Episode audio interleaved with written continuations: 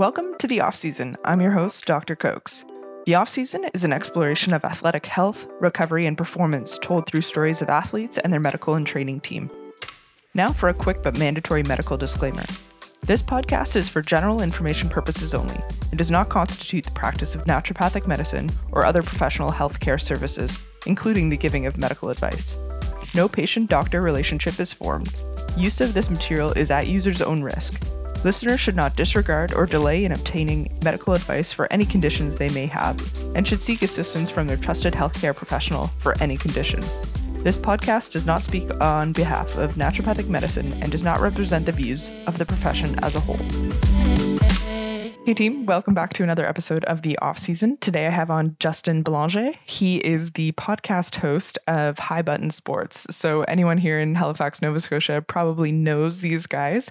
Um, Every time I look at their Instagram, I just kind of get brought back to growing up and playing hockey around here. Some of the pictures, the old rinks, uh, really bring back memories for me. So Justin has a great way about him for conversations. And I think, you know, he gets to talk to some of the top athletes in the world, and he does a really good job of pulling um, some insightful and, you know, heartfelt information from them. So yeah, I, I really enjoy the podcast. If you haven't checked it out, you definitely have to. And today we kind of chat just about his life, what brought him here, the aspects of entrepreneurship that kind of came from athletics and what he learned along the way, and kind of inspiring the masses to do their own thing. There's, there's a classic route of education, but there's some other options. So yeah, I hope you guys enjoy this one. Justin, welcome to The Offseason. Uh, thank you very much for having me. I appreciate it. Yeah, definitely. I've been thinking about having you on here for a while now, and our schedules finally aligned. Yeah. I, oh, yeah, I forgot about that. I apologize. I forgot that the first-time canceler, my scheduling messed up. I'm sorry. I completely forgot about that. But no, yeah, I'm happy to be here. Thank you. No worries at all. I feel like, you know, these day and age, just getting people's time is, is such a mission, and anything like with COVID, you'll just take, right? Because it's, people are all over the map right now. Oh, a hundred percent. My, my Google Calendar is my Bible these days, and I, it changes like four or five times a day. It's just, uh, there, there's a lot that you have to try to squeeze in, in in the amount of a week, and especially with COVID and hockey changing and games being on, games being off, teams going away, teams being home. There's just so many moving parts this past year that you just, you got to be able to adapt to it all. And last time when we scheduled that podcast, that was a perfect example of me just not looking at my calendar and then scheduling a live streaming and then not being able to do this. So just, so there's a lot of that for sure, but it's a, it's a learning experience for sure. Like there's never going to be another year like that. So talk about going through the grind and just learning, uh, you know, you know, so many valuable lessons. So hopefully when we come out of this, hopefully here within the next six months, we'll be all better for us. So, one hundred percent. Yeah. You know what's getting me too is time changes. So all of these like Zoom meetups and stuff like that, I've yeah. messed up time so yeah. many times. Oh, it's, yeah. It's not good on my part. I have to learn well, time zones. Who was, I, who was I talking to the other day? I was talking to someone the other day who was in the end. It was Ryan Graves, and he was out in California.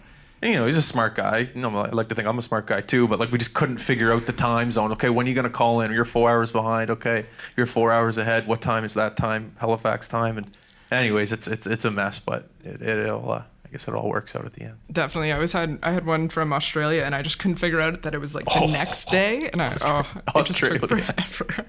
But we figured it out. We got it. It was good in the end. Good. Definitely. How so, far, what is, sorry, what, how far is Australia from here? Like a time difference? So like a day and a, I, I guess I should know the exact hours, but like my seven o'clock at in the morning was their next day. Evening, I think it was. Wow. So something you're like, like thirteen hour, like something like that. Yeah. Wow. Like, but he was ending his day and I was just starting wow. mine, but the day before. So crazy to think crazy. About. Crazy. Definitely. But no, we got you here. So that's a good start. Um, so why don't you kind of start with a little bit about your athletic background and, and kind of hockey for you? Yeah. I started uh, as a hockey player, as a regular Canadian kid growing up. Um, you know, played street hockey. Got in a lot of trouble as a kid. I remember moving around. Uh, I had like my old hockey net, and I used to bring it up to a, a local elementary school that was right by my house. And I, I'd play there by myself and shoot the puck, shoot the ball. I remember there was a group of older kids that always used to play in my neighborhood, and I'd always, you know, try to squeeze my way in and, and play with those guys. Um, my grandparents lived in Quebec, and my parents always, I was always up there in the winters during Christmas and New Year's, and it was great because in Quebec it's freezing cold and there's rinks everywhere. So I always remember playing uh, pond hockey up in Quebec when I was younger, and I really think that helped oddly enough, with my skating and my, uh, I don't know, maybe my grittiness playing with like older players when I was really young. And uh, I grew up in the Halifax Hawks organization, played there. I was mostly like double A, triple A guy. I was I was a little skinnier, so I, it took me a little bit to get my confidence with the hitting aspect. So around like band and midget and I hit puberty, all that, I grew a bit. And I was able to play at the higher levels. So I uh, ended up playing major midget for the Halifax McDonald's, ended up playing for the Mooseheads for a little bit, played uh, junior A here in Halifax.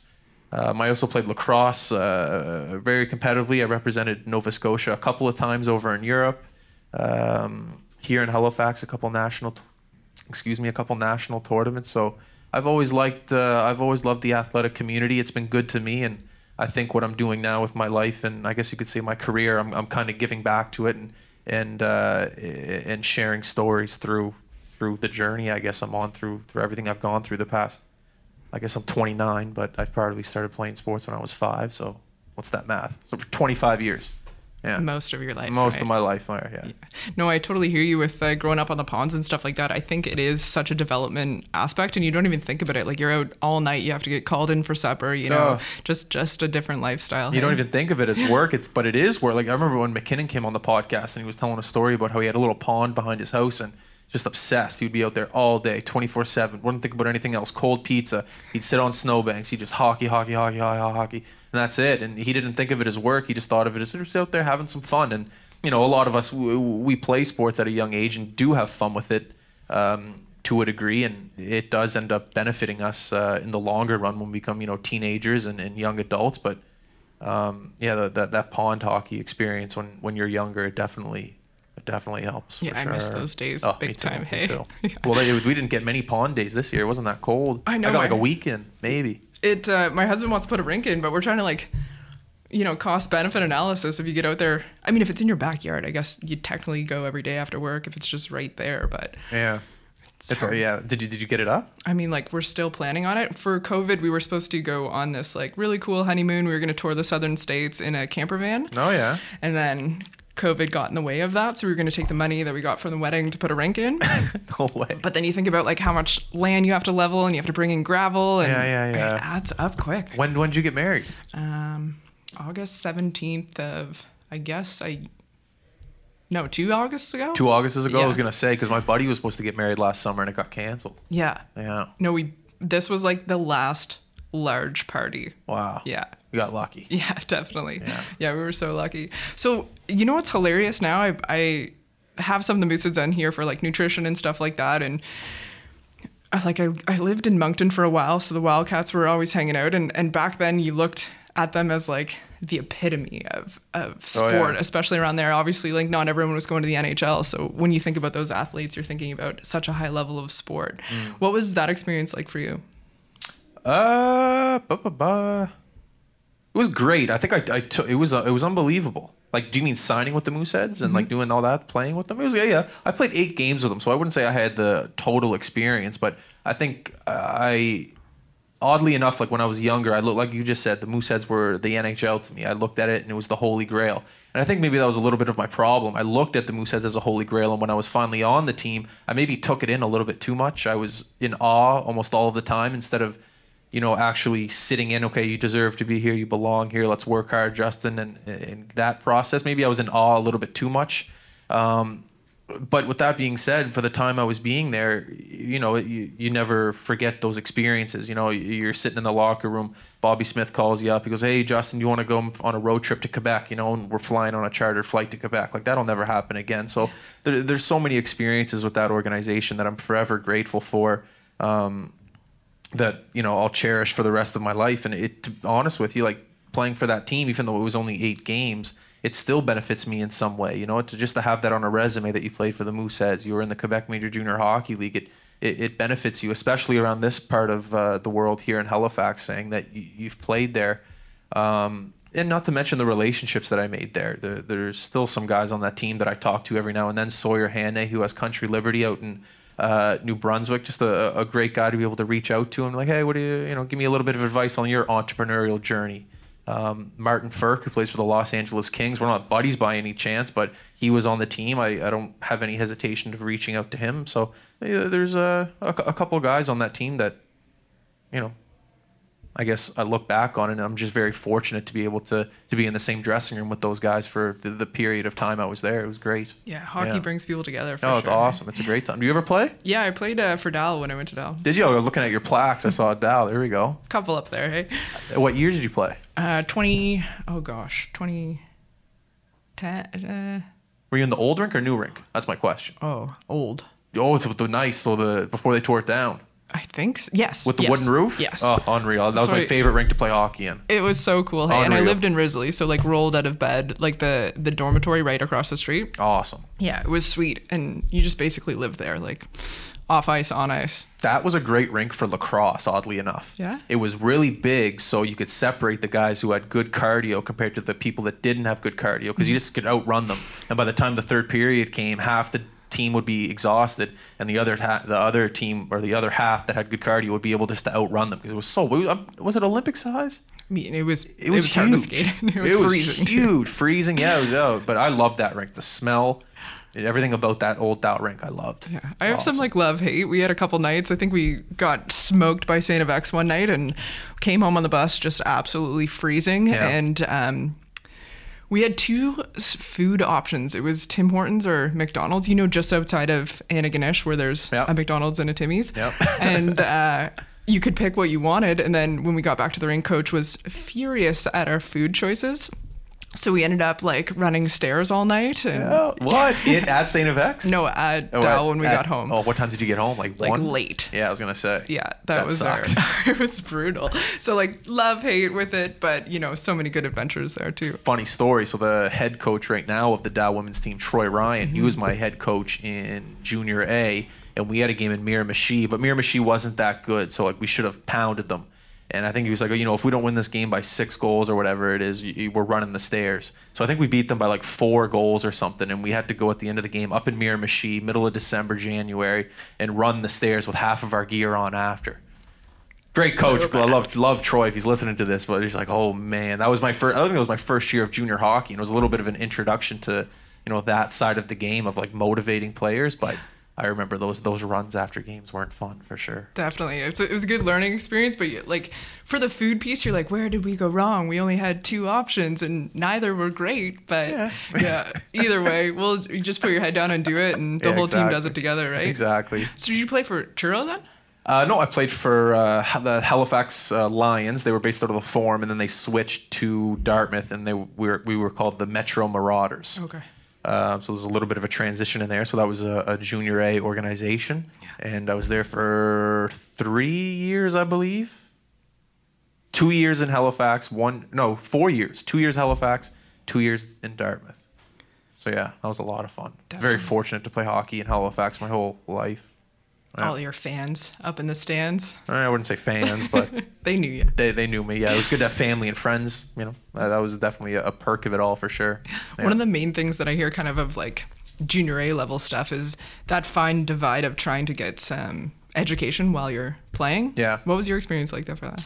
And I wasn't the most academically gifted individual, and I'm not saying that, that that's most of the guys on that team. There's definitely some guys that went to S M U and Dow that really took school serious, that, you know, they went, they were in the queue for, you know, seventeen, eighteen, nineteen, and that, that had that education paid for. Um, and, you know, they went to S M U and Dow and, and really applied themselves. But I, I that, that just wasn't really for me, the academic route. I didn't... Uh, I just, I guess I wasn't the best listener. I was very uh, stubborn in my own ways. I thought my ideas were better than everyone else. Um, the entrepreneur coming in. Exactly. But at the time, I don't realize that. At the time, you know, I worked part-time at the at Scotiabank, and I just thought that was going to be my life forever, just working at Scotiabank. And, you know, you're frustrated because, you, you you know, all you're really... Like, when you're playing Junior A, I think this has changed, by the way. The Junior A League now is, is incredible. You can make a, a jump to N C double A from Junior A. But back when I played, it was a little bit of a stereotype that, okay, if you're in Junior A, your career is most likely going to be done after. And like I just said, that has completely changed. And when I was a twenty-year-old, nineteen-year-old in Junior A, I kind of knew I wasn't going to be able to make that jump to pro hockey. Maybe a little bit of a, a C I A jump, but I don't think my marks were there. Um, but I forget what I was saying. But...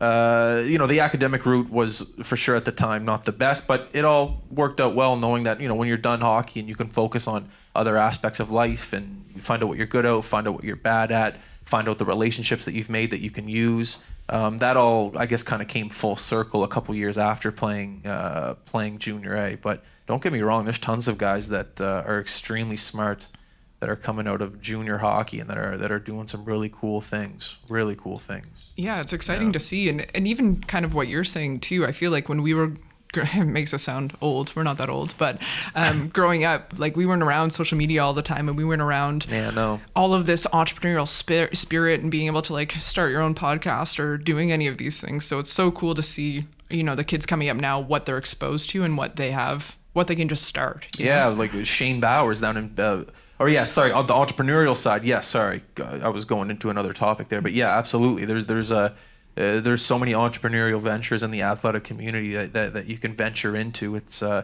it's great. But one thing I also like that you said about uh, social media is the awareness of other leagues that you can jump to from Junior A, mm-hmm. rather than just calling it a night and packing it up and not playing hockey anymore. You know, the the, the N C double A. I got a guy, his name is Andrew Wigg. He played Halifax McDonald's with me in uh, Major Midget. Really smart guy. He's a great guy. And he could have played Major Junior for sure. He could have played here, but he had uh, the information. I don't know if it was from his parents or if he had an agent at the time or if he just knew himself that he goes, okay, no, I'm going to save my junior eligibility eligibility to go play N C double A hockey. Um, and I feel a lot of those kids now today have that education, you know, even if it is through social media or through whatever it is. There's just so much more knowledge out there and so many more leagues out there and so much more accessibility out there for people to go play in other parts of the world. Mm-hmm. And that's one thing I wish I had uh, when I was younger. Um, and I always look at Andrew, still a really good friend of mine, of of uh, a great decision by him at the age of nineteen, just to say, nah, I'm not going to go play junior hockey. Because back in the day, like, you know, ten years, ten years ago, you played junior hockey in the Quebec Major Junior Hockey League. Mm-hmm. That's a great look. It's a really good look. And he said, no, I'm going to look at my N C double A options. And it was, it was very smart. And I see a lot of kids doing that now. Yeah, it's so awesome. And for girls hockey, too. I Is mean, it? the yeah. world has just opened up big yeah. time. I don't even think I knew that as an option growing up, that you could have played in the States and got paid to play. Yeah. I mean, that would have been a game changer, right? one hundred percent. one hundred percent. Definitely. So it's so exciting. And for female hockey, too, like, I mean, I played with the boys most of the time. And I remember my high school team, there was girls that just wanted to try it, like had never even skated before, mm. whereas you devote your entire life to it. And it's it's just such a divide of, I mean, it's great for everyone to get to play, but there was no other leagues to excel or, or get better in, you know? Yeah, one hundred percent. It, uh, the, the the options out there are just limitless. Like, it's endless. So, so many. How did you know you were done? Uh, I don't think I've ever told you. I'll tell I'll tell you right now. We were uh, it was my twenty-year-old season, maybe two, three games left in the season. Might have been two. Honestly, it might have been the last game ever. Nonetheless, and I remember I was battling in the corner, and it was like a six one game. We were winning. Well, no, maybe we were losing. No, we were losing. It was like six one, maybe four one, and I'm battling in the corner, and I remember my compete level just wasn't there. It was odd. You know, my whole life I've played hockey. I've always competed. I've always wanted to win. It was one of the, I was twenty years old. I knew I was on my last, maybe second last game of junior. And I was battling for the puck. And there was just this little moment in my head where I really didn't care if I got that puck or not. And it was odd. It was weird. It was an experience I'll never forget. And that was the moment I, I, uh, I knew. It was kind of sad. It wasn't uh, it wasn't the reality I was ready to face, because as soon as you're done hockey, your identity is kind of taken from you from the age of, I don't know how old I was when I started, but till twenty. Um, you know, I was the hockey guy, all right? Hockey, hockey, hockey. When that's done, your identity's gone and you got to reinvent yourself. And uh, that was tough for me at the very beginning, but that's how I knew I was done. It was just a battle in the corner. I lost the battle, and I didn't care that I lost, and that's probably how I knew I was done. Yeah. What a pivotal like shift to know that exact point in time, hey? Oh, it was. I remember it vividly. It just in the corner, battling for a puck, and I just yeah, it was a weird, weird, weird feeling. It was just almost being out on the ice, not being in the game. Like it was, uh, it was like an out of body experience. It was weird, yeah. And then you obviously finished off that season. Yeah, I finished off that season. I don't, I don't, I forget how we finished, but uh, you know, when it was all said and done. Packed my gear, went home, took a long, hard look in the mirror and just said, all right, let's figure it out the next step. Yeah. Yeah. What was that mirror kind of reflection looking like? I know a lot of people that come on this podcast, and since it is a lot about like health, wellness, and the transition through sport, this is a huge transition point for people when they leave sport or when they have to let things go, whether it be an injury or actually moving out of it. What uh, was your experience like? Uh, I, I any probably like any nineteen, twenty year old, that you turn to alcohol and partying and drinking and girls and all that stuff. The it kind of hides the pain a little bit. You know, I see that in some guys now who are nineteen, twenty year olds who are going through that transition who, uh, you know, it's just, you know, and then it's, it's never going to change. That's the way, that's college, you know, that's, uh, you drink, you, you have fun, you, you do some of the things that you weren't able to do when you were playing hockey. So I, I probably leaned on that a little bit. Um, that's what the mirror looked like for a bit, but then you hit a point where you realize that the world's not coming to you. You know, I was extreme. Can I put this here? Do you yeah, mind? For sure. I was extremely naive on. Uh, I just want to make sure there's no coffee in the bottom. You know, you're. I was extremely naive through hockey, thinking because everything comes to you when you play hockey. You know, you know, f- food's delivered to you after the game. You know, the, do, do you need anything, Justin? Because you're playing hockey, like things are uh, provided for you. And I leaned on that very heavily. And once those things started to uh, slowly fade away when you're not playing hockey, that's when you kind of have to look yourself in the mirror and go, okay, what are you good at? What do you see yourself doing for the next, I don't know, thirty, forty years? Um, so I guess it was just a lot of self-reflection of, of looking in, in, in my own skill set of how can I apply what I'm good at outside of the rink into the rest of my life. Because I remember going, yeah, I remember actually, I'm looking at Mount Saint Vincent University behind you there. And I remember going into a class, I think, I don't know what class it was. And there was a, a, a prof in there. And the prof goes, you know, in today's world, the average individual changes their career path three, four, sometimes five times. And I remember this guy saying that. And I was like, no, that's not for me. I don't want to be, that's, that was always the worst feeling for me, was going to another job, meeting new people and, and learning a new skill in a, in a new environment. I hated that. My mindset from the moment, uh, I guess I started High Button Sports was, Uh, I'm going to do this. I'm going to suffer at it for a, be- a little bit, but I'm going to do it forever because I don't want to ever have that experience of walking into that new lunchroom to figure out this new thing, start at the bottom, work my way up. I was like, that's just not for me. It's just, I'm just going to pick one thing, look at myself, know what I'm good at, and, you know, put my balls on the line and just go for it. That's kind of like the mentality I have when I look into the mirror back back then, I guess, yeah. And High Button was your first move kind of right after transition out of sport? Uh, no, not really. It was, it was, uh, I, I tried acting out in Vancouver. I was probably like twenty-two, twenty-three. I wasn't a huge fan of that. Yeah, it just wasn't for me. A lot of waiting. um, and then what else did I do? I started like another talk show back in Halifax called The Locals. That was okay, but I could, I didn't know how to make money off it. So I didn't, I gave that up. But like everything I've always tried was always, um, uh, I guess, personality-based or entertainment-based. So it just took me a couple tries to figure out what I could tolerate the longest, if that makes sense. Mm-hmm. So I could tolerate a podcast. You know, I've been doing it for four years. I love talking, excuse me, I love talking to people and figuring out stories and, and uh, I guess, adventuring into different topics. That, that's something I can wake up for the next forty years and, and tolerate and do and, and reply to emails and schedule and, and, and work around that. So I think that's, um, I guess that's the, the, the honed skill that I think I'm gifted with, is the art of conversation, mm-hmm. if that makes sense. Definitely. And aside yeah. from like all of the connections that you would have got through the sports world, what else about growing up playing sports helps you with what you do now?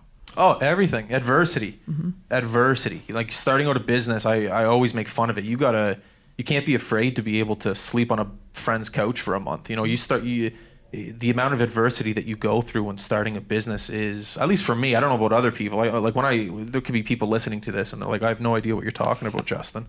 But for my case, you know, starting a company is the scariest, hardest, uh, most challenging thing that you'll ever do in your entire life, at least in my, in my case, uh, and expensive. It, very expensive. But that's a great thing about surrounding yourself with people that are very um, resourceful. Starting a business, you have to be resourceful. You can't be going out there spending tons of money. You can't have a lot of overhead. You're going to have average equipment. You're going to, uh, you're just going to have to, you're going to have to make a penny stretch, essentially. Um, and you have to think, you know, there's a lot of doubt that creeps in when starting of a company. Your parents aren't, maybe your parents believe in you. But not like, you know, who, if I went to you four years ago and go, you know, look, I'm going to start a company.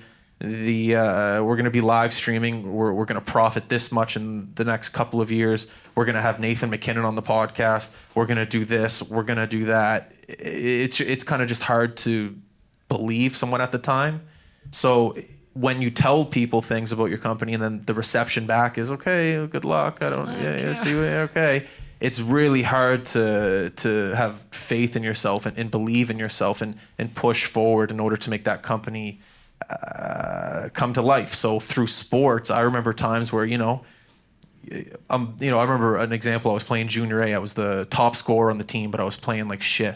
Can I swear? Yeah. I did, okay. And uh, and I remember I, I was put on the fourth line, and we're up in Miramichi actually.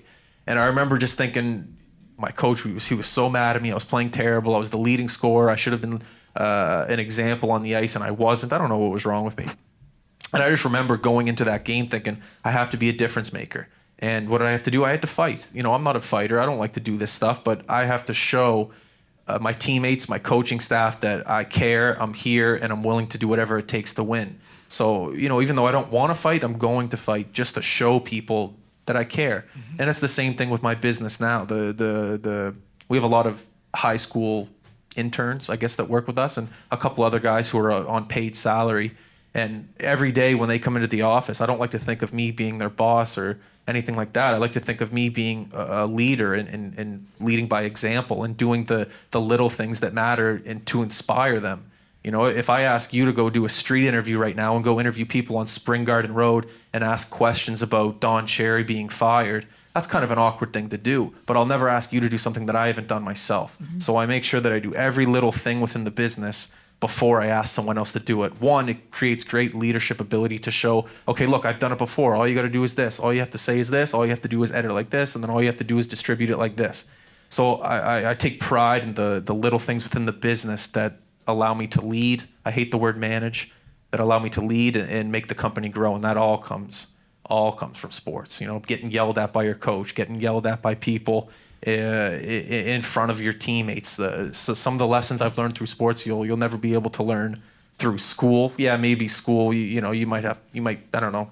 Maybe you get bullied and you got to stick up for yourself or something like that. But there's just things about sports, about I don't know, just trying to get better in a team sense mm-hmm. that are just, I don't know, un, unmatchable in any aspect of life. Not not even business, not school. I don't know. I don't have to preach to you. You played hockey. You know exactly what I mean. I one hundred percent know, you know what I mean. Exactly it's it's it's it's a special, sacred thing. Yeah, I really agree. Cool. Yeah. And I like that you brought it kind of full circle with all of that. Like there's there's so many skills and there's so many things that, you know, kids need to learn, I would say.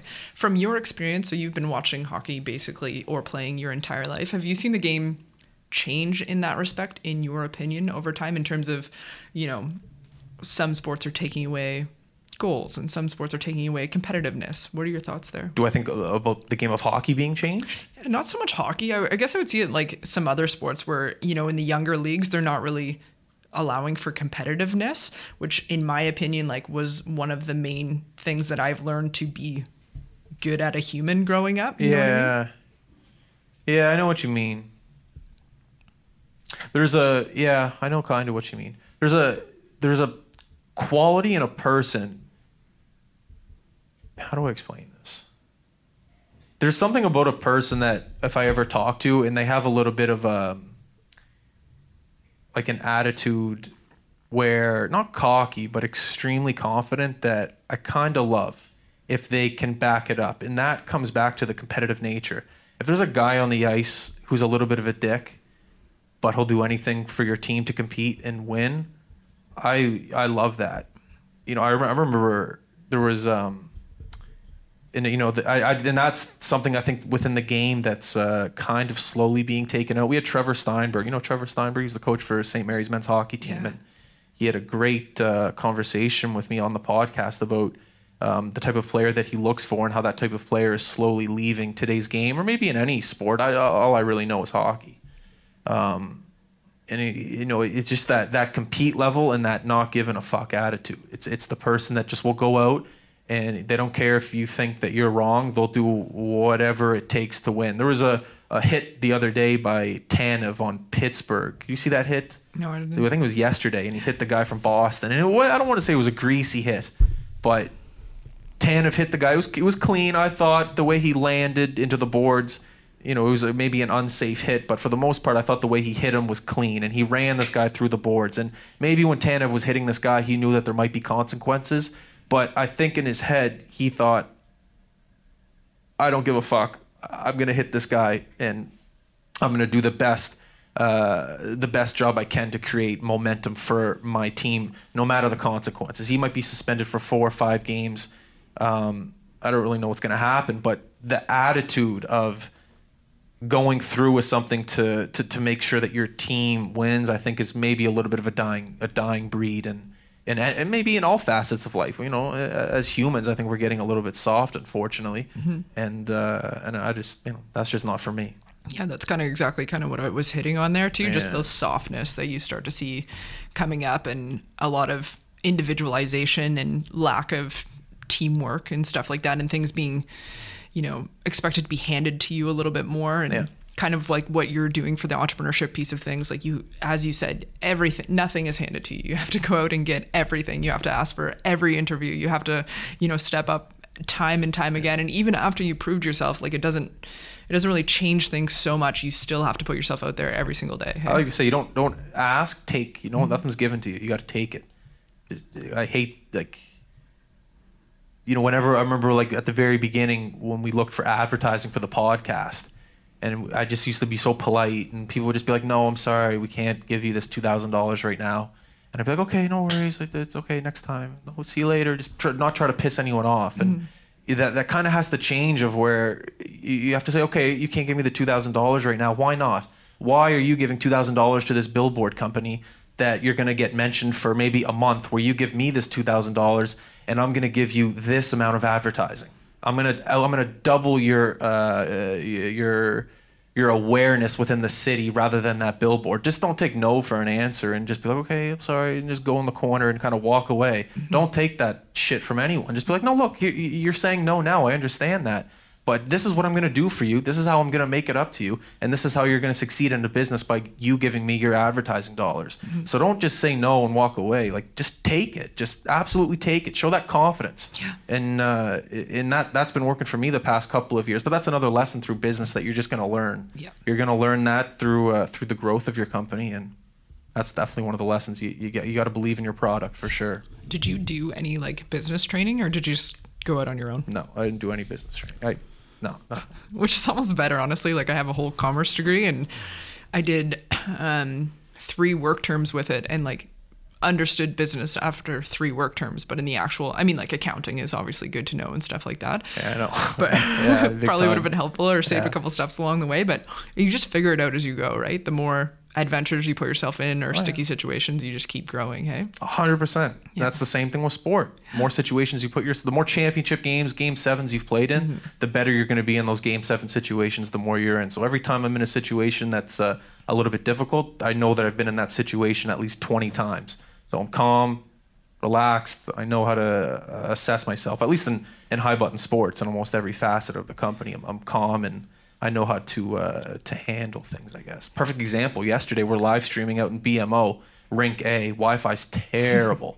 I can't go up on the stands because that's where the parents are, and they don't want me up there because parents yell at the kids, and that gets picked up on the audio. So last second audible, I have to find another corner within the rink where there's no parents for me to live stream. You panic for a sec. You look around. You go, "Okay, Justin, where can you stream from? That you'll pick up a good enough single so the stream doesn't suck and the audio won't be picked up by the parents." Pretty hard to do, but we've been in that situation so many times. I know to get three chairs, put each chair in the corner so the tripod, because a tripod, there's three arms. So one, two, three, three arms go on the tripod, get a fourth chair. I stand up on the fourth chair. So like I'm almost up on a lift. So I'm above the glass and I'm able to get a good enough single. I'm high enough, a signal.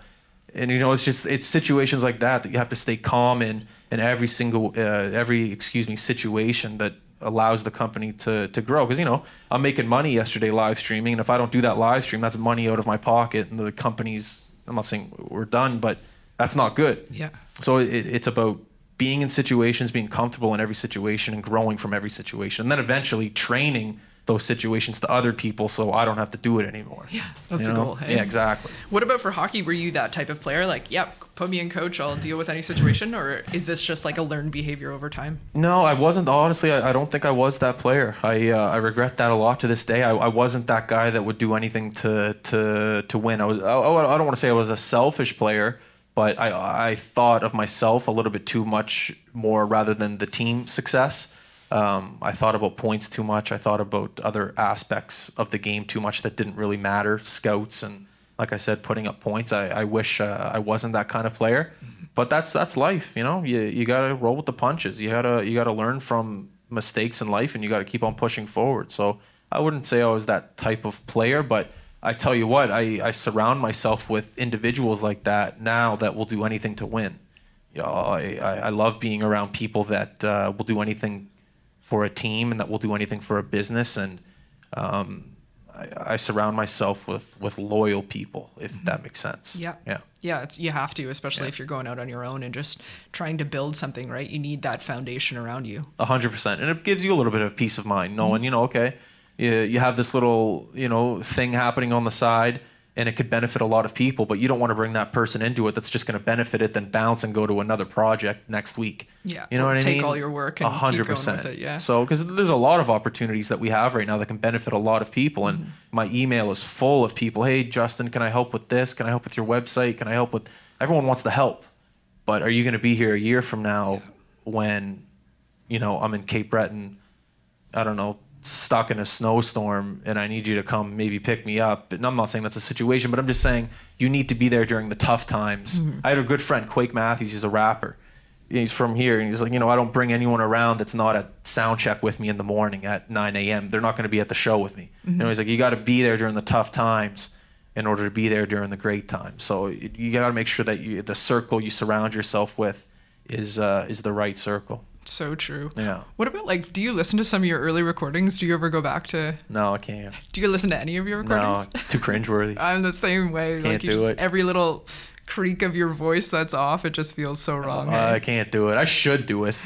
So I, I maybe like the clips. Like I watched the the video clips, but like the whole thing now. I don't know. I should. Eh, I don't know. I always think about that too. Like maybe I could learn something or change something, or, you know, n- stop saying um so much. Yeah, I do that. I, I interrupt a lot, I find. I'm, I'm terrible with that. I do say um. Um. um uh, yeah, there's definitely some points that I, I wish I could fix, but. You keep working at them. Yeah, you keep working at them. It seems to be working out so far. People seem to like it, so I'm not going to stop doing it. Do you have a favorite episode that you recorded? Mm. There's probably a few, hey? Yeah, a few. I'm trying to think here. The Carruthers brothers. There's like uh, the Carruthers brothers. There, one guy plays for Saint John Sea Dogs. The other guy plays Junior A in Fredericton.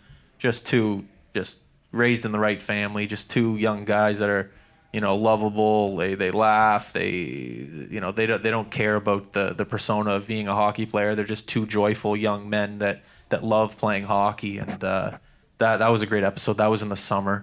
Um, I love those guys. What kind of stuff did you guys go over? Uh, honestly, it wasn't even hockey stuff. It was just, it was uh, like personal stuff. Brothers fighting growing up in the in the in the driveway, fighting, blood. You know, yelling at mom because, you know, dinner's not ready. Just stuff like that. I love talking to athletes, but not about sports. Mm. I love it's almost like comedians in cars getting coffee that. Jerry Seinfeld loves talking to comedians, but not really about comedy, just about things that surround comedy. The same thing with me and athletes. I love talking to the best athletes in the world, but not really about sport, just about everyday life and, and what goes through their day-to-day situations that allow them to be, uh, you know, an athlete.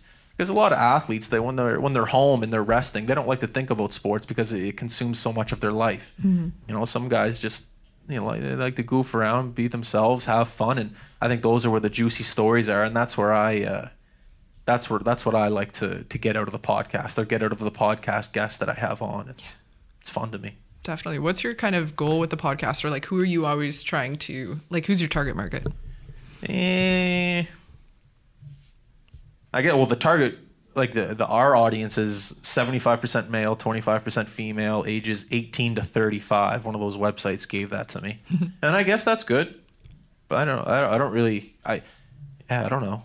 You just enjoy doing it. Yeah, I just enjoy doing it, and whoever whoever likes it, whoever listens listens. I don't. I'm not really trying to target anyone. Mm-hmm. I, you know, we had an entrepreneur on today that owns a, um, like a prepackaged prepackaged food company, Sauté, and uh, you know, Will. The, Will, you know, Will. Yeah. yeah it was, you know, it was a great episode. He didn't really talk about sports at all. We just talked about the the, the entrepreneurial side of, of starting a business and, and the hustle that goes into it, and I love that. And I think that a lot of people that are sports fans that listen to my podcast appreciate those episodes. It's a little sprinkle in there of something different rather than sports, sports, sports, sports, sports. It's a little, you know, you got to diversify every now and then. Yeah, definitely. Man. I think somewhat similar to this one, obviously asking the sports career, but, um, you know, wake to sleep, how does an athlete optimize their day-to-day function, or what do they eat, or what do they, yeah. you know, how do they sleep and stuff like that. So it's, it's always interesting. And like, what can you take from that and apply to your own life to make it a little bit better too, right? That's a big key, taking things from other people's situation and then applying them to your own. I love that. The, the, the, these podcasts are big learning experiences for myself. I'm sure for you as well. Mm-hmm. There's so many other people in this world that are going through so many other different experiences than you and I, and you can learn from each and every one of those people. It's uh It's a very powerful thing, these podcasts that we're doing. One, it connects you to an audience that you wouldn't be able to connect. No, like, I'm sure you have people in here and you work on them and you do what you do, but are you building that personal relationship with them? Maybe, maybe you are, maybe not. Mm-hmm. But I guarantee the people that are listening to this podcast with you and getting to know who you are as a person, you're going to be able to connect to those people for the next twenty, thirty, however long you do this podcast. And I think that's a very powerful thing. Yeah. Um, you know, a, a, an example of someone who's on, you know, the news. You know, yeah, sure, you're on the news every day. People are seeing your face, but are they really connecting to the person on the news, or are they connecting to the brand? Not to put throw C T V or Global under the bus. Mm-hmm. Are, are they connecting to C T V or Global? You know, this podcast, this is you unfiltered. This is you, who you are as a person. Mm-hmm. And I think that's extremely, extremely under undervalued. Yeah. Extremely. And you never know, like, what gems are going to come or what hits with people too, right? Like, you'll mm-hmm. have a conversation about, yeah, like the buddies that you were interviewing, the most random stuff, and people will take that um, and have a memory with it, or have like a good day because of it. Or, oh, absolutely. Yeah. A hundred percent. Yeah. Man, I, I love it. Some of the guys on here, like I had Connor Carrick from the Devils, okay. and he was talking about like the fanciest stuff, like all of the um, biohacking stuff that he has. And and it's cool that he can have that stuff and afford all that stuff. But then he really talked about, like, you know, getting his sleep routine, routine pretty down. And, and people, when they hear athletes say it, or if they hear um, people who have seemed to have made it say these things, I think it like hits home a little bit more. You definitely, know? definitely. Yeah. Guys of influence like him, for mm-hmm. sure, when they give a little bit of insight to the to the knowledge that they have, like you just said, on their sleep or their diet, or I know he's big on coffee. Mm-hmm. There's uh, there's definitely things that people can take and and, uh, and and apply to their own life. That's why the, there's a lot of influence in this podcast game, for sure, because if you can sit someone down for an hour and listen to a conversation, and, and it could be about a, you know, a, a certain Kleenex that you like rather than another brand. There's a, a guy like Connor Carrick talking about a certain something in his life that allows him to be a professional athlete. Oh, man, that can that can go... That can go far. It sure can. Absolutely. What about you? Anything like big learning opportunities that you've had on the podcast, or anyone that you, even revolutionary stuff? Like, have you ever heard something and you're like, whoa? Um, I don't know about on the podcast, but it, it, the the biggest thing I learned from. The biggest thing I learned from like just High Button Sports and like business or entrepreneurship is is uh it's just patience. It's just like, you'll make it if you just keep doing it and you don't quit. I don't know if I've learned that from anyone, but there's just I, I like to listen to successful people and what their their tips are. And the biggest secret to success is just not quitting, really. Mm-hmm. So it's it, it I don't really know if I've learned that from uh, I can't tell you like a certain person, but if there's one little bit of advice I would give, it's the advice that was given to me. It's just, if you're doing something, don't quit. Like you just mentioned earlier, do you ever listen to like your your early podcast and that sort of stuff? It's like, no, I don't, but I'm very proud of the fact that I have three hundred and I think fifteen episodes right now. Mm-hmm. I'm very proud of the fact that I started this in two thousand seventeen and I'm still doing it. I'm very proud of the fact that I've been able to accomplish certain things in, in this amount of time. And that's the, the, the biggest lesson I, I take from anyone else that's, uh, I guess, in a in a higher stature of myself, is just don't quit. keep going. Don't listen to anyone. Only listen to yourself. Enjoy the process. Enjoying the process is big. Yeah. And um, just keep going. Keep pushing. Don't quit. Yeah. And I think that's pretty wild. And I think when we, I mean, like, congratulations on that many episodes too, because, you know, I've done like twenty some, and hey, it's there exhausting. You, go. Yeah, you know what I mean? You got it. twenty, that's good. Yeah. It's so, it's so much work. And I hope like everyone appreciates kind of the work that you put into it too, because it's so much time. It's so much booking. It's so much, you know, re-recording and cutting stuff out. And, and obviously the, the conversation is the ball usually, but yeah. there's so much work that goes into it on either side of it. Hey, so much work. But that's what I say, like, do what's most tolerable for you. Mm-hmm. You know, uh, sitting down for an hour and having a conversation is probably the easy. I could sit down with a homeless guy on Spring Garden Road and talk to him for three hours. Mm-hmm. It just comes to me naturally. Yeah. So anyone that's listening to this, hone in on that skill that comes to you the most naturally. I don't, it doesn't matter what it is. Just hone in on it and do it, hopefully for the rest of your life, and eventually you'll make money at it. Kind of one of my next lead-up questions to you is just something you just hinted on was, you know, the help that you can give with this podcast or the, the education opportunities. What are you thinking on that front? Yeah, just uh, when I started the company, I thought it was going to be all about sport. And it is all about sports. I love High Button Sports. I love talking about local sports. I love talking about national sports and everything. But the, the you know, we're getting a lot of emails from high school guidance counselors saying, hey, my, my student would like to co-op at High Button Sports. And the amount of emails I get, it, it blows my mind of how many people want to come work for us.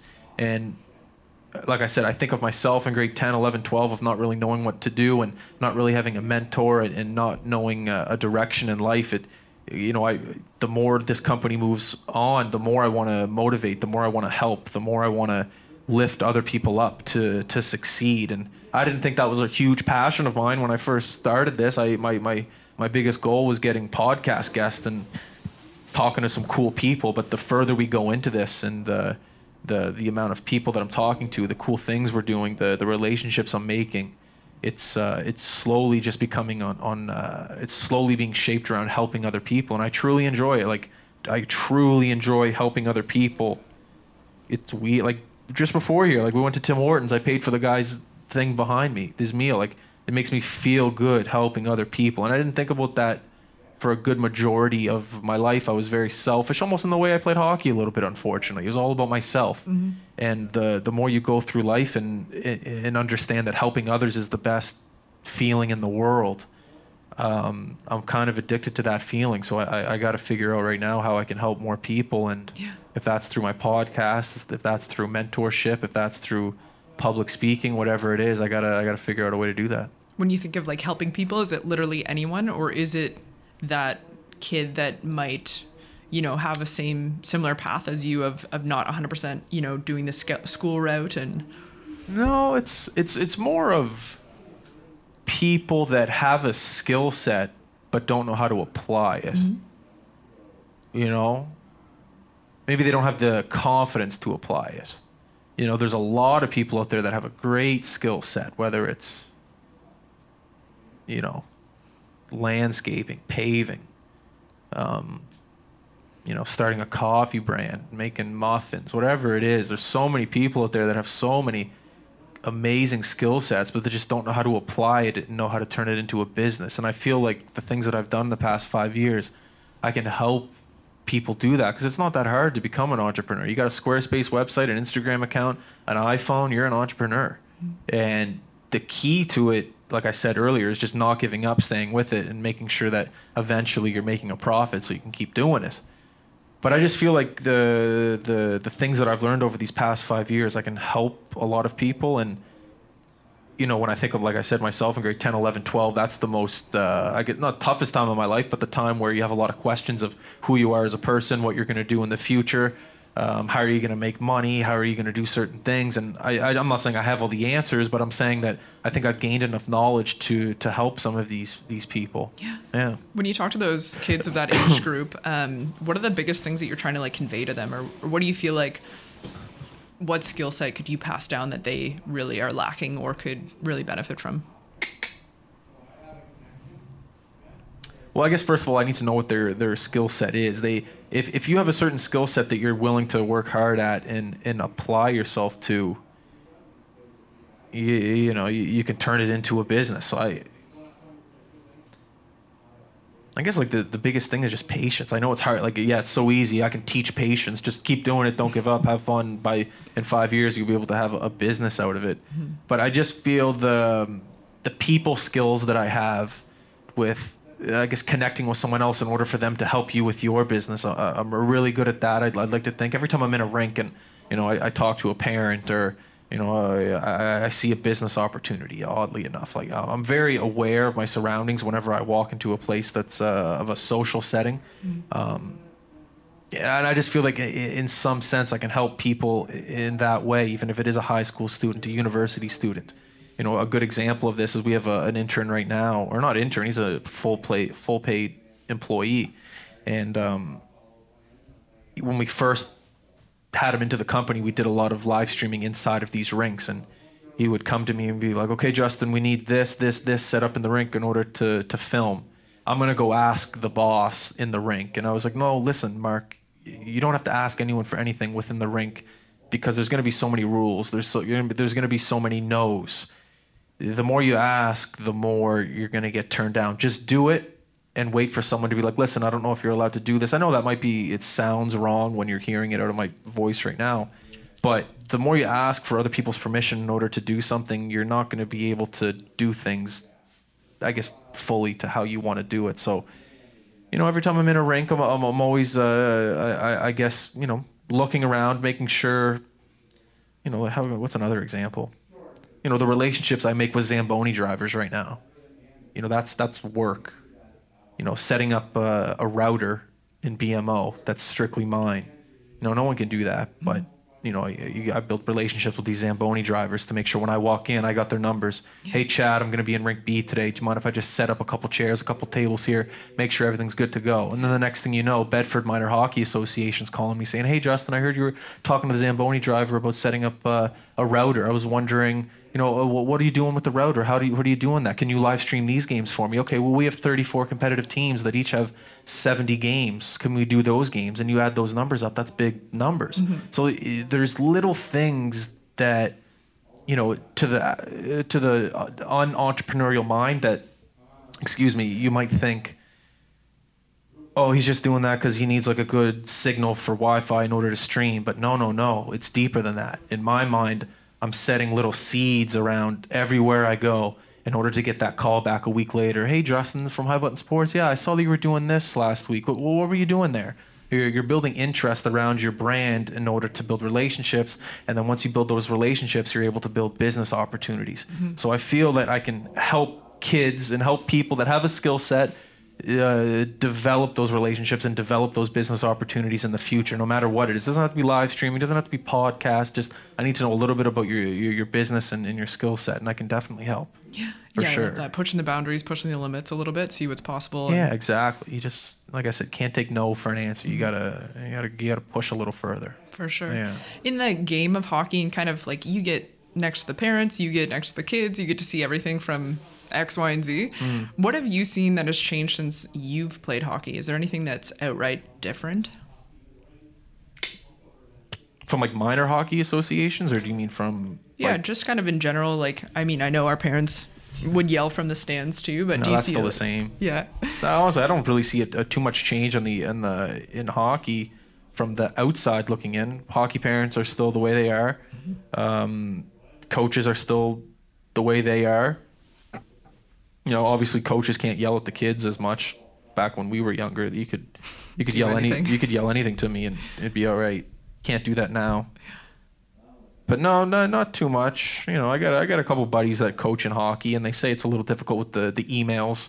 A lot of emails about their kids and maybe a little overprotective. But I don't want to shit on the game and what goes on in the political side of minor hockey because I'm not involved in it. Mm-hmm. Whoever is involved in it and in that coaching side and mentoring side, that's them. That has nothing to do with me. So, yeah, I can't really talk on that aspect of it. Yeah. Damn.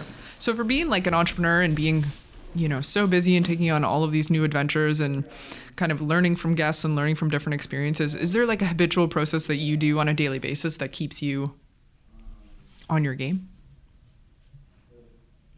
Mm. Not really. You just you gotta show up every day. You know, you gotta put in the Like I have my studios in the basement of my house, which I'm very grateful for. Just, just even if I go down there, I don't, I don't work. I just, I'm in there. I'm on my computer. Like you just, you have to put yourself in the environment that makes you uncomfortable, that will allow you to grow. You know, my basement's cold. It's not the most comfortable studio. It's great. Gets the job done. Didn't you have a leak recently? Yeah, we had a leak.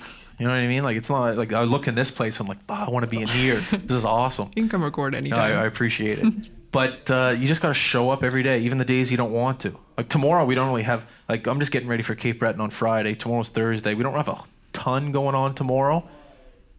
But I'm still going to be in the office just in case something pops up. You know, I'm still going to be putting in the work of maybe writing an article or something. It's, you know, it's not the most productive day tomorrow, but I'm still going to be in the studio doing something. I'll figure it out. So I think that's the biggest daily thing. It's just you got to show up. Just show up. That's it. What about like self-care habits? Do you eat well? Do you sleep well? Do you?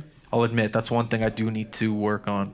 It's eating? uh eating and uh I'm a pretty good sleeper. I, I get like nine hour like I, I go to bed at like nine ten, but I gotta eat better for sure. In the morning I don't have breakfast, I just have my coffee and I'll take like a fish oil. I'll do um you know maybe a banana, but I find when I'm full I don't I'm, I'm I, I sink in my chair. You know, when I wake up I got an empty stomach and I just get a coffee in me. I find I'm, I'm up, I'm ready, I'm uh, alert, whatever goes on. You know, I'm on Twitter looking, you know, Twitter's big in the morning. Tons, uh, that, that's my newspaper. I'm looking to see what's going on in the world of sport. Um, but it's one thing I do need to work on is uh, my diet and my exercise. I'm a big runner, but I only run in the summer, so it's too cold during the it's winter freezing. Here. But I love running. I live by the Rotary. I'll get up, run to the Rotary, come back, crush a, a green smoothie. But this is only in the summer. In the winter, I'm a, like a bear. I hibernate. I don't do anything.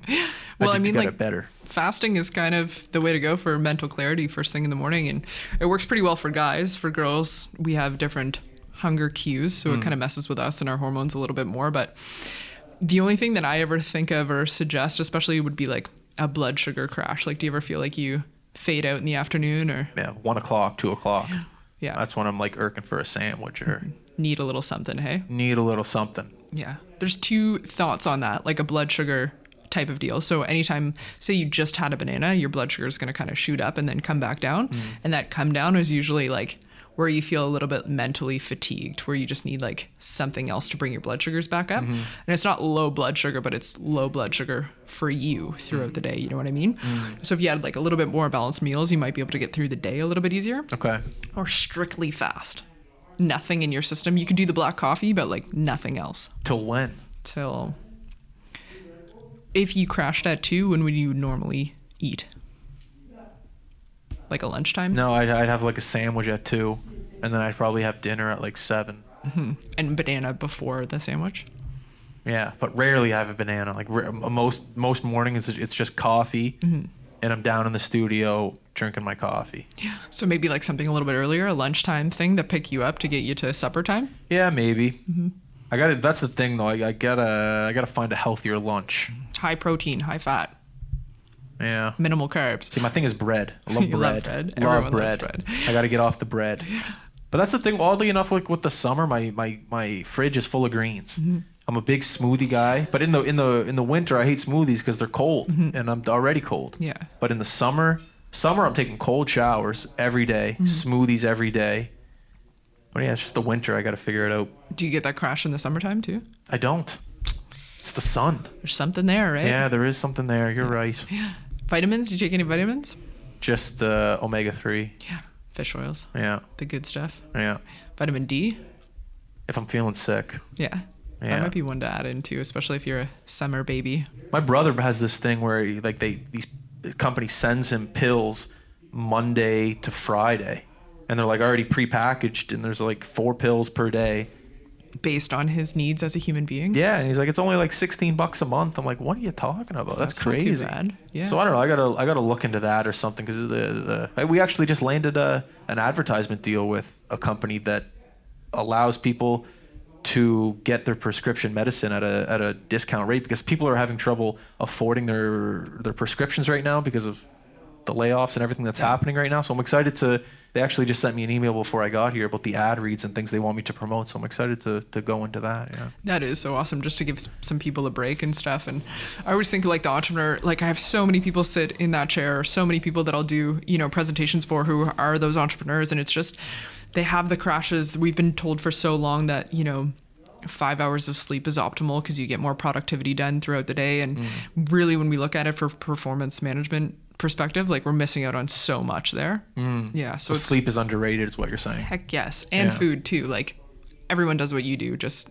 bypass food all day. And then we'll have, you know, a quick something in between X, Y, and Z. And it usually has to be, usually it ends up being high carb because it's convenience foods. Yeah. And then they get a crash and then, you know, they go to the gym fasted. So it's kind of stressing that system out again. And mm-hmm. yeah, it's just so interesting how you're trying to optimize that peak performance. And we usually do all of the things that are going to detriment us the most, you know? Yeah. And then first thing in the morning, I'll do the things I don't want to do the most, like emails. Mm-hmm. Like I'll wake up, not even shower.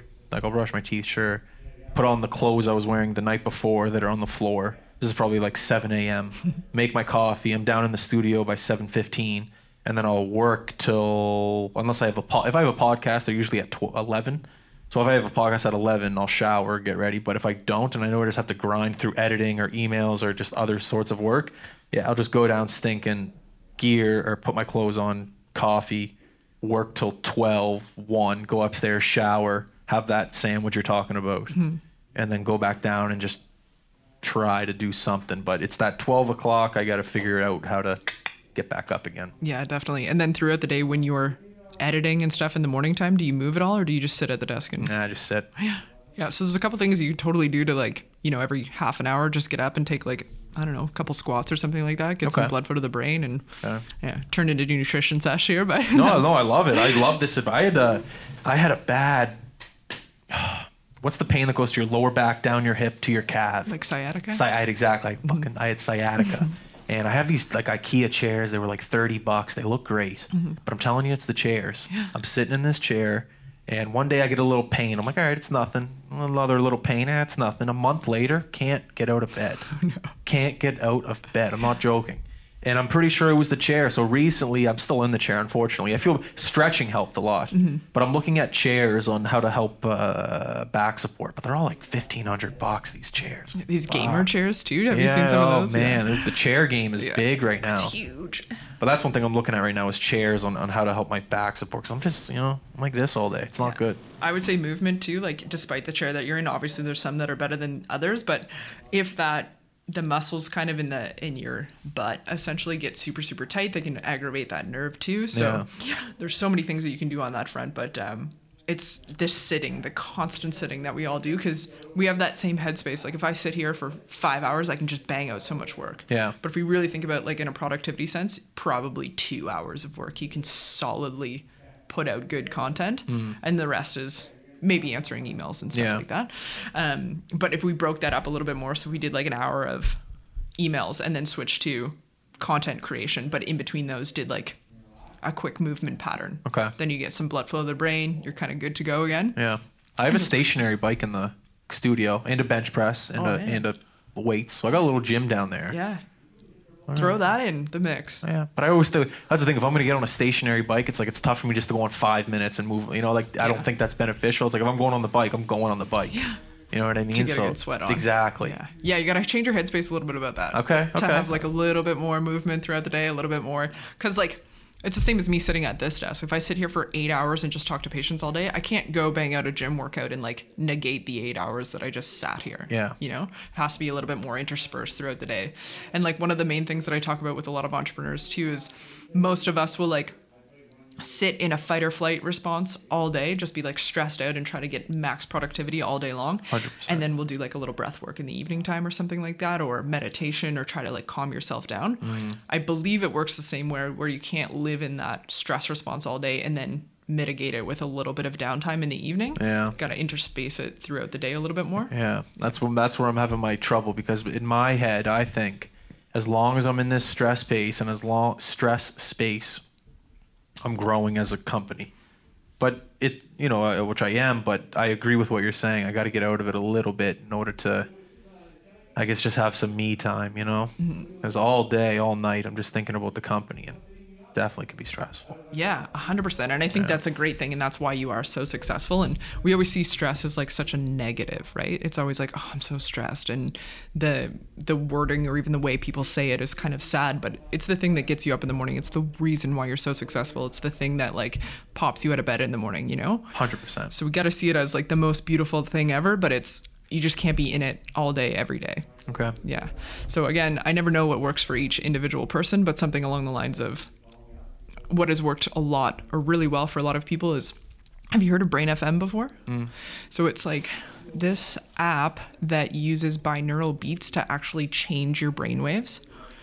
So like you think, sound therapy? Yeah. Okay, yeah. I've heard so, of this. Yeah, they've, they're doing a lot with like A D H D and um, kids with A D D right now. Okay. And they're basically just playing this and changing the sound or changing the brain waves of these children, which help mitigate symptoms.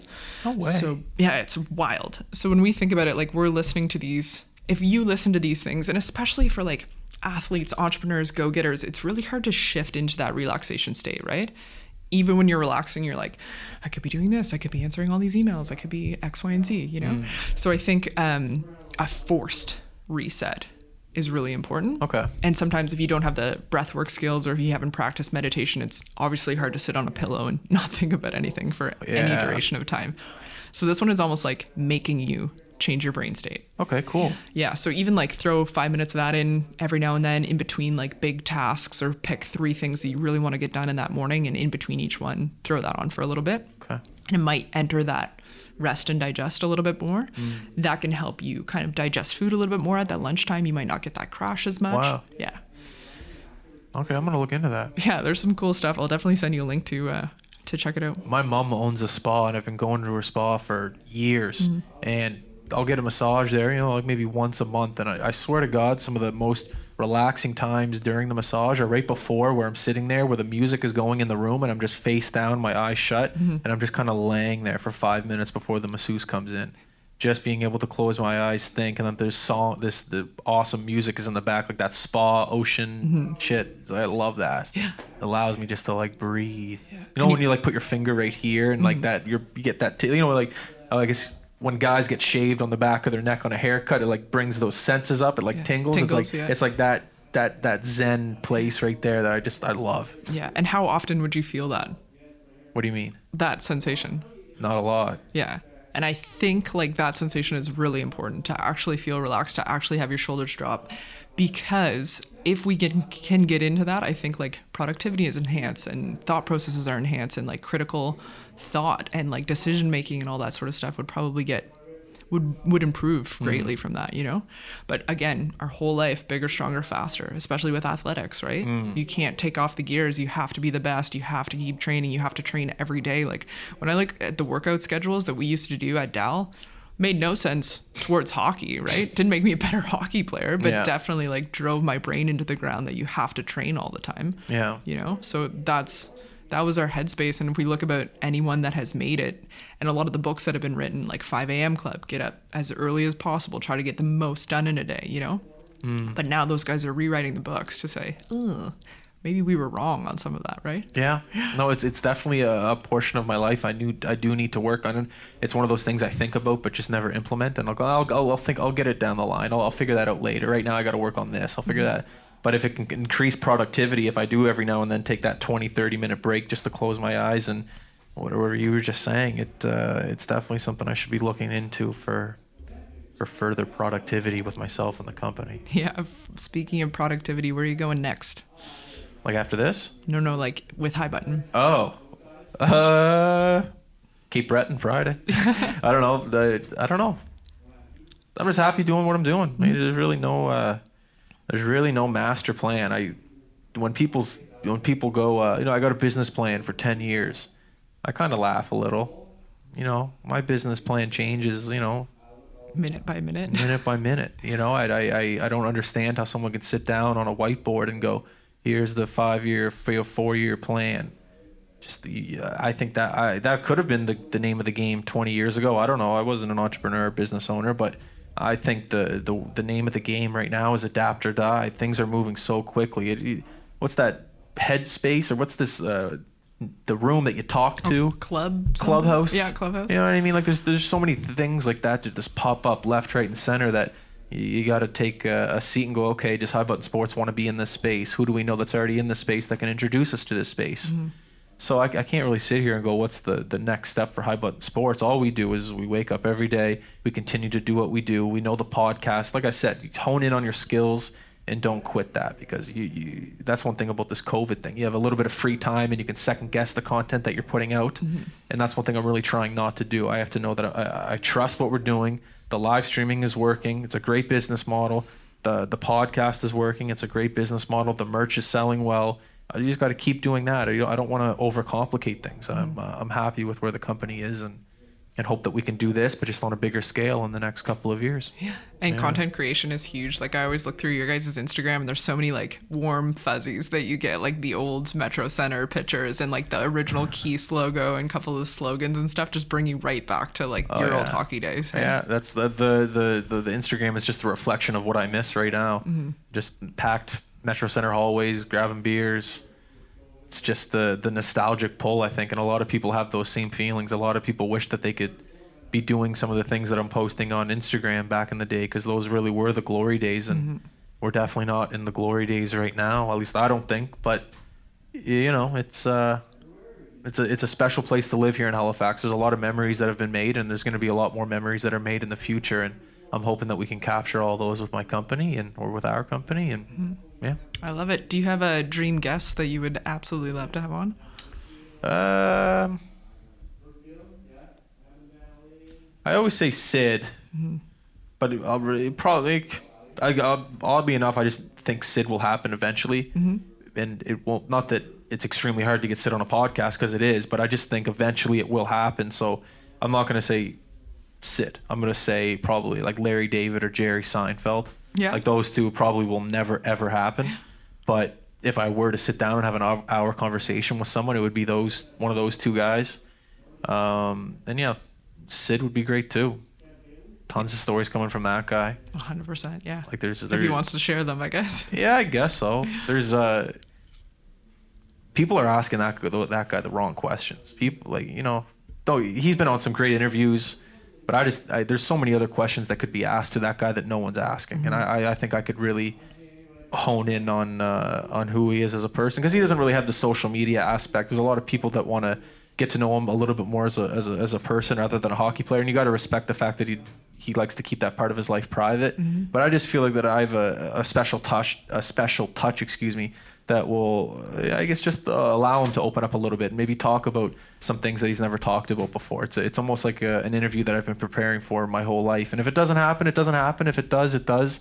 I'm uh, I'm not going to sit here and complain at all. So uh, I'm happy with uh, with all the guests that we've had on. Yeah. But yeah, Larry, David, Jerry Seinfeld, those would be great too. That'd be pretty cool. That'd be sick. Yeah. Yeah, I agree with Sid. There's so many like health and wellness and injury management and all that sort of stuff that I just dream to ask him and, oh, yeah. and know how all that went down too. Oh yeah, he's yeah, interesting, interesting guy for sure. Gone he through a, sure he's like just, such a maritimer, like, but he lives a weird life. He's mm-hmm. a he's a he's an international superstar, mm-hmm. but you can tell from just his personality, at least from what we see, he's just a married, just a gem, just a dude. He's just a guy trying to get better at hockey, but he's extremely good at it, and I think that's great how the fame doesn't change him. Mm-hmm. If you look at an interview from when he's eighteen to yesterday, same guy. Mm-hmm. It's cool. Yeah, it is so cool. Uh, one last question, I guess it would be, you know, practical application to people wanting to do what you're doing now. I think you hit on it a couple times in the podcast, but what would be your like biggest piece of advice for um, maybe athletes transitioning out of sport and wanting to get into, you know, more of an entrepreneurial role? Mm.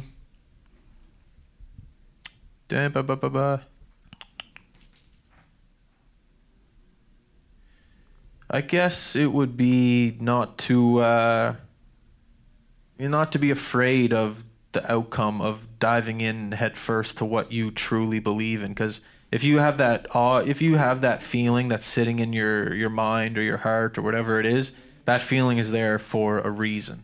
So don't be afraid of it. Attack it. And the more you wait and the more you think about it and not attack it and not do it, the more you're going to regret it day by day by day. And I definitely had that. I had the idea to start, you know, this High Button Sports thing when I was twenty. Mm-hmm. But I was just too naive, too scared, too worried about what other people thought. And if I would have started this company back when I was twenty, who knows where I would have been now. So don't be afraid, attack it. If you have that feeling and you, you have that, that gut feeling that when you're playing a sport and you know that gut feeling, apply that to your everyday life and to your entrepreneurial journey. And I think that uh, I think that you'll be fine. And don't quit. And use your relationships.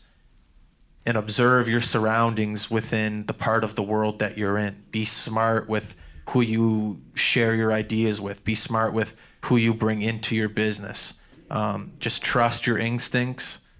Be kind to people. The moment you do get success, success, excuse me, uh, be humble about it. Um, don't, uh, you know, the, the moment that you, you think you've made it, you're really just getting started. Um, yeah. And just be kind. That's all you can really do. Be kind, work hard. Yeah. That's yeah. perfect. Yeah. And I think too, like a lot of other Nova Scotian podcasts obviously look up to you and like all the work that you've done. So we super appreciate kind of some of the foundation that you've laid at this point.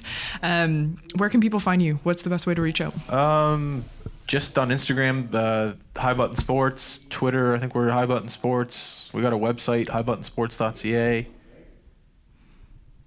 I think that's it.